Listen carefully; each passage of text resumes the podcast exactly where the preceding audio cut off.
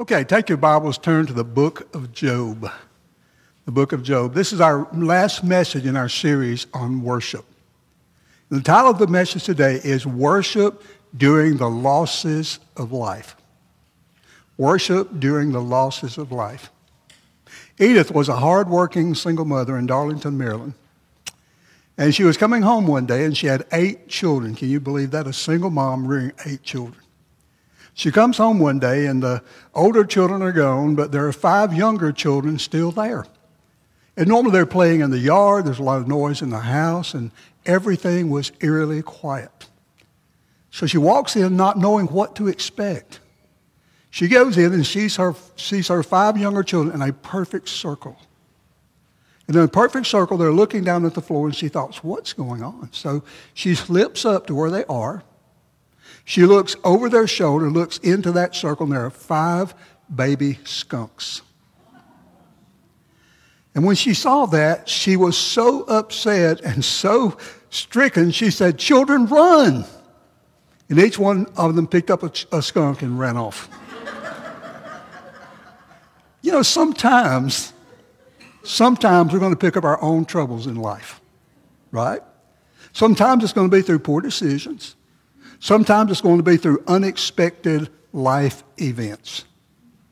And so this morning, I want to talk to you about that. I want to talk to you about how you worship during those troubled times, during those times of loss and pain. Remember our, remember our uh, particular definition on the, on the topic of worship? It is worship is the occupation of the heart, not with its needs, nor with its wants, but with God himself. And you see, when we talk about the word occupy, we're talking about creating space for something. So we're talking about the fact that when we are creating space for God, then we're focusing on God. And we know that He is the only one who can help us. He is the only one who can give us strength. He's the only one who can give us comfort. He's the only one who can get us through those, those terribly troubled times. Now, it's more than focus. Focus is important. We need to see him. More than seeing him, we need to believe him. Because in Hebrews chapter 11, verse 6, the Bible says, without faith it is impossible to please God. And those who come to God must believe that he is. It's more than just seeing him. It is believing him. And so in Job, we find the story of a man, and we all know about the story of Job, right? Even those out in the secular world who do not believe the Bible know the story of Job, a man who suffered as much as any person in this world has ever suffered. And so when you look at the story of Job, what's really interesting about this story is God allowed his suffering. And that is so hard for us to wrap our minds around that God would actually do that. Look at Job chapter 1. Let me show you some things that happened to Job during that particular time. Verse 13, Job chapter 1. Now there was a day when his sons and daughters were eating and drinking wine in their oldest brother's house. And the messenger came to, came to Job and said, The oxen were plowing and the donkeys feeding beside them, when the Sabaeans raided them and took them away. Indeed, they have killed the servants with the edge of the sword and I alone have escaped to tell you. What a blow. What a blow. Second thing. And while he was still speaking, another one came and said, The fire of God fell from heaven and burned up the sheep, and the servants consumed them, and I alone have escaped to tell you. A second messenger. Number three. While he was still speaking, another came and said, the Chaldeans formed three bands, raided the camels, and took them away, yes, and killed the servants with the edge of the sword, and I alone have escaped to tell you. Three messengers. How would you like to get three emails like that? Right in a row. Pick it up, hit one, read another one, read another one, and read another one. Last one. While he was still speaking, another came and said, Your sons and daughters were eating and drinking wine in their oldest brother's house. And suddenly a great wind, like a tornado, came from across the wilderness and struck the four corners of the, of the house. And it fell, and the young people, they are dead. and I alone have escaped to tell you. The first thing I noticed about Job, the first loss he suffered was the loss of his wealth. His cattle, his oxen, his sheep, all those things were gone. He was the wealthiest man in the East. And yet he lost everything in a split second. Someone, is, someone has looked at his wealth in that day compared to the equivalent of today. And in that day, he would have been worth $56 million today. And he lost it all. He lost his wealth. The second thing I notice is that he lost his family. He had 10 children. They're all at the older brother's house. And they were eating and drinking, and they were having a great time, fellowship, like, like when you and your family get together. And when they get together, you laugh, you have a great time. You're going through all those things, sitting around the table, telling jokes, telling things on each other, and you're having a great time. And all of a sudden, a tornado comes along. tornado literally hits the house head on.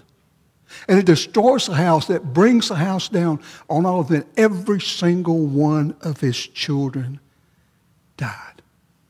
Every one of them. What was his response to that? Look at verse 20. Then Job arose, tore his robe, shaved his head, and he fell to the ground and what? Worshipped. He fell to the ground and worshipped. And he said, Naked I came from my mother's womb, and naked shall I return there. The Lord gave, and the Lord has taken away, and blessed be the name of the Lord. In all this, Job did not sin nor charge God with wrong. Amazing. Now, how did all this transpire? Because there was a meeting in heaven and God called the council together. And his council was there, and Satan was a part of the council. He was still a fallen angel, but he walks into the midst of that. And God says, You've been going to and fro on the earth. Have you seen my servant Job? He is blameless and upright. There is nothing in him that is wrong. And Satan said, Let me have at him. I get at him, I promise you, he will curse your name to your face. And yet he lost all of his wealth. He lost his family. And still Job did not curse God. Job still worshiped God. What was the next thing he lost? He lost his wealth. He lost his family. He lost his health. Look at chapter 2. Again, there was a day when the sons of God came to present themselves before the Lord. And Satan also came among them to present himself to the Lord. And the Lord said to Satan, From where do you come? So Satan answered the Lord and said, From going to and fro on the earth, and from walking back and forth. Then the Lord said to Satan, Have you considered my servant Job? There is none like him on the earth, a blameless and upright man, one who fears God and shuns evil, and still he holds fast to his integrity. Although you incited me against him to destroy him without cause. So Satan answered and said, Lord, he said, skin for skin. Yes, all that a man has, he will give for his life. And he said, let me tell you something, Lord. He's not broken yet. He refuses to be broken, but I will break him. Because I will curse him in such a way that he will curse your name to your face and, and he will not care. Because I'm going to take his health. And God said to him, He said, And the Lord said to Satan, Behold, he is in your hand, but spare his life. So God said, You can do anything you want to, but you can't kill him. So look at verse 7.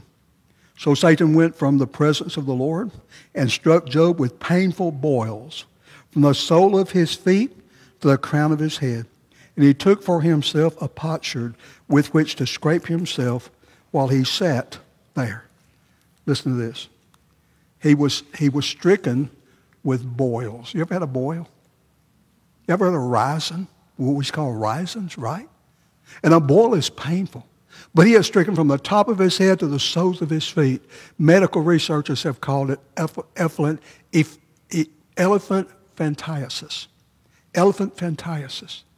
It is still something that's prevalent today in certain parts of the world. And it is a. It, it comes from a mosquito bite. that injects this particular thing into your system like a little worm and begins to eat away and eat away and eat away at your insides. And sometimes your legs will swell to enormous sizes, or your arms will swell that way. And it is painful, very, very painful. And Job had that from the top of his head to the soles of his feet. Think about that. Think about the pain he must have been in. Just think about if you have if you have any other kind of disease if you have any kind of disease and it hurts, think about that times many. He was in pain constantly. He took a pot potsherd and he began to scrape the boils to let them drain. You know what a potsherd is? It's a piece of ceramic, like a, from a broken pot. And he began to scrape those boils so they could drain. And as he was doing that, verse 9, then his wife said to him, Do you still hold fast to your integrity? Curse God and die. But he said to her, You speak as one foolish woman speaks. Shall we indeed accept good from God, and shall we not accept adversity? In all this, Job did not sin with his lips. He still did not sin with his lips. He still did not curse God. God. Now, let's give Job's wife a break. She lost 10 children. She lost 10 children. She gave birth to every one of them and lost her children. So I, I, she is in pain herself. But she goes to, we want to make her a villain, but she's not a villain. She is a woman who is hurting desperately. So look again at the rest of that chapter. Look at verse 11. Now, when Job's three friends heard this, this adversity, they had come upon him. Each one came from his own place. Eliphaz the Temanite, Bildad the Shuhite, Zophar the Naamite. And they had made an appointment together to come and mourn with him and to comfort him. When they raised their eyes from afar and did not recognize him, he looked so pitiful. They lifted their voices and wept, and each one tore his robe and sprinkled dust on his head toward heaven. So they sat down with him on the ground seven days and seven nights. And no one spoke a word to him, for they saw that his grief was very great. Notice this Job lost his wealth, Job lost his health, Job lost his family. And now here he is. And Job is about to lose his dignity. Because if these guys had stayed where they were and occupied the place of being quiet, being quiet before God, and just listening and being with Job without saying a word, it would have been great. But they didn't. Because from chapter 11 to chapter 15, they began to criticize him. Job, things have been so terrible. You've had so much going on with your life. You must have displeased God somewhere. Have you ever felt that way? I used to hear people say all the time, why is God punishing me with this health problem?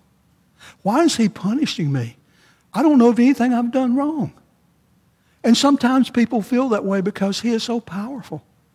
And yet here they are criticizing Job. In fact, Bildad in chapter 8 said, said, Job, what sin have you committed? Zophar said, what sin have you committed? You need to repent, Job. All of them said the same thing to Job, and Job was losing his dignity before his three best friends. Wow. Fifth thing Job eventually lost his perspective on God. I'm going to give you some scriptures, and so you can write these down if you want to. Job 23, verses 3 and 4. Job 24, verse 1. Job 13, verses 23 through 24. So after all this horrible physical suffering, after all of these false accusations against him, Job begins, listen, to challenge God.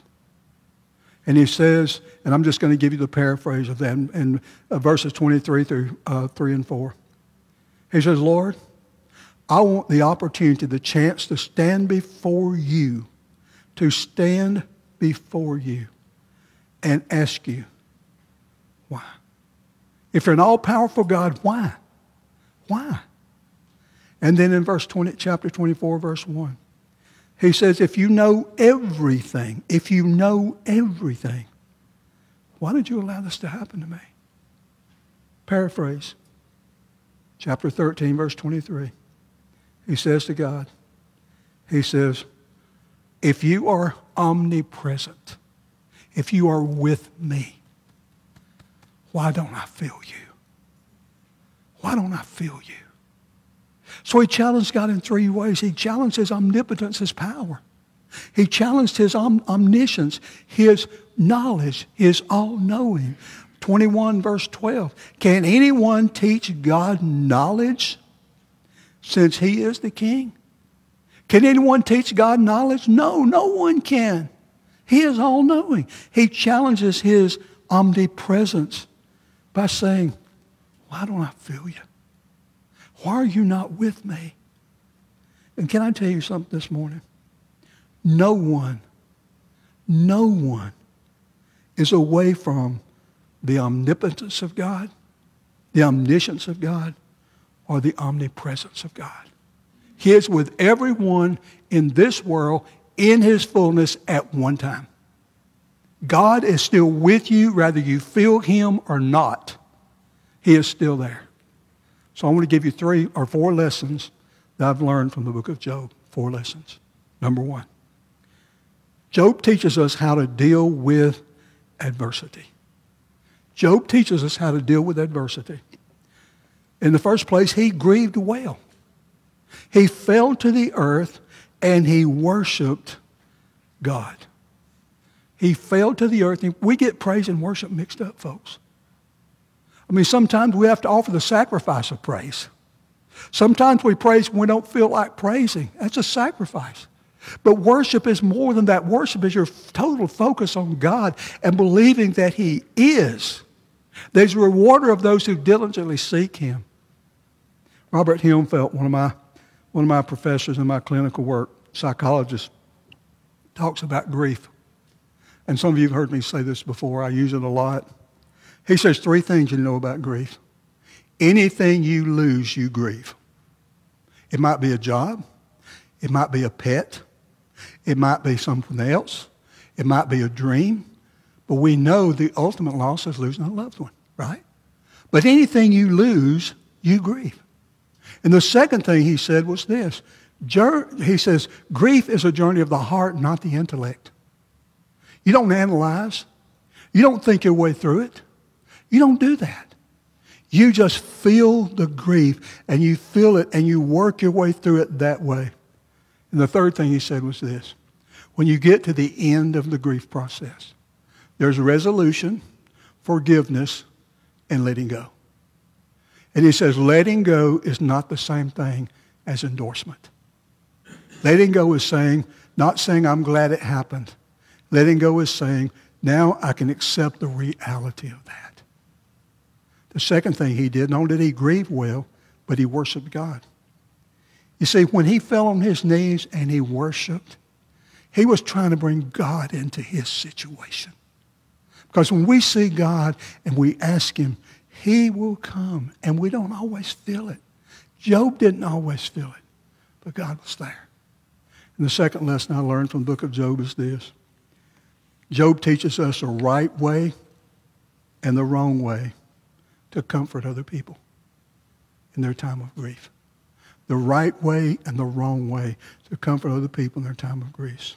grief. In chapter 2 and verse 13, when those three friends came, they did the right thing in the beginning. They sat down with, with Job. They gave him their presence. Just being present with him. That's the right way comfort other people who are grieving. Just being there. I remember in my first church, I had never done a funeral before, and I got called from school to come back and do a funeral for Paul Baxley. I'll never forget him. And his, his wife, uh, Miss Garen Baxley, she was, she was a tall woman. She was almost six foot. She was a, a big bone woman. And I remember going all the way back 40 miles going, God, what am I going to say? What am I going to say? I've never done a funeral before. I've never dealt with, dealt with a death before. And she taught me the greatest lesson I've ever learned. I walked up that sidewalk and I said, Miss Guerin, I don't know what to say. She said, honey, you don't have to say anything. Just your presence says it all, that you care. And that's so important to understand. Now, the wrong way to try to comfort someone is to try to give them advice. I know what you're going through. You'll get through it. It'll be all right. And listen, and please don't take this the wrong way. For goodness sake, in that moment when they're going through that tragedy, do not quote Romans 8 28 to them. God works all things together for good for those who love God and who are, called according to his promise. They don't want to hear that at that point.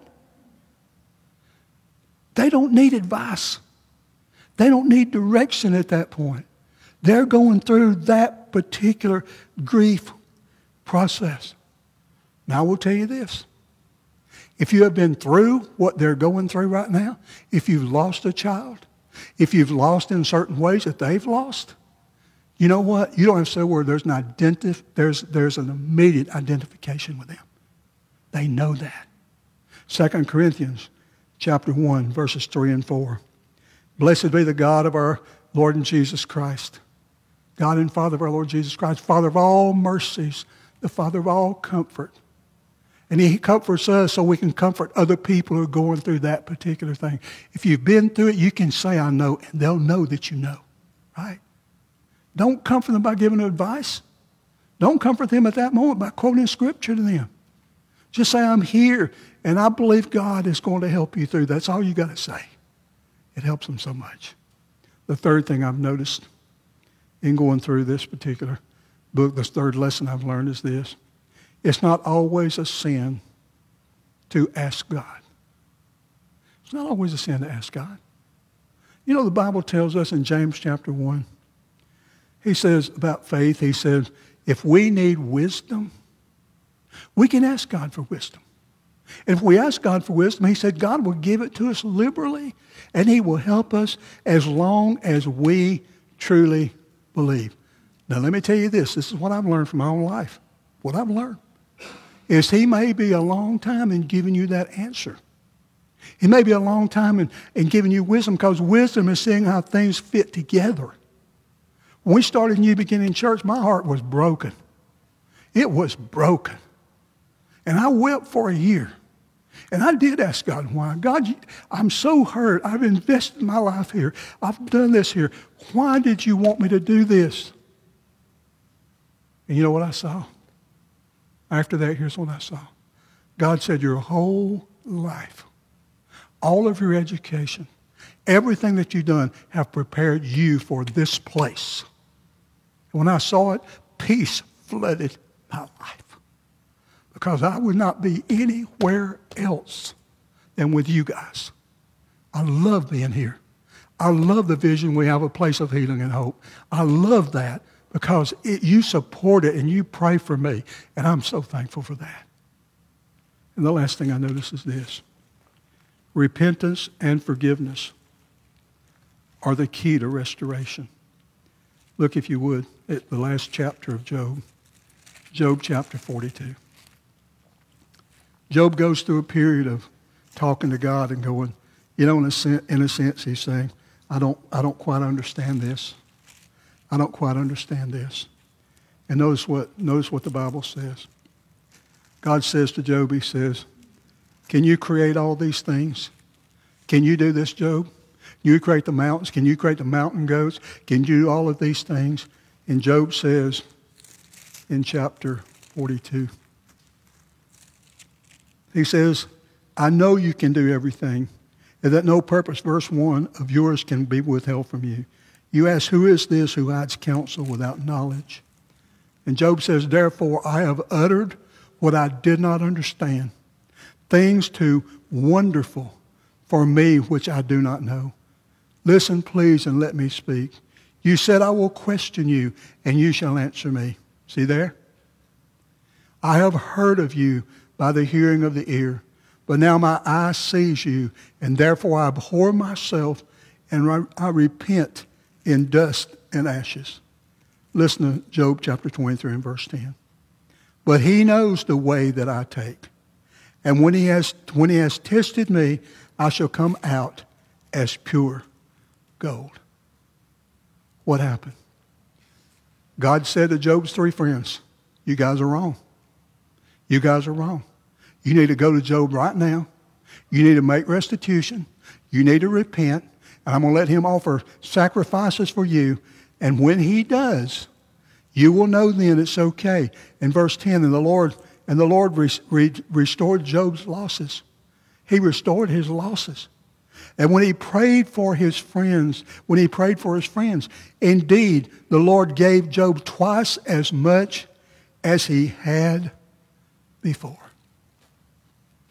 We serve a God who is able, a God who can do things that we can never conceive with our human minds. But we're going to go through loss in life. We're going to have some terrible losses, some significant losses in life. But I want to tell you something. God is still there, whether you feel Him or not. He is still there with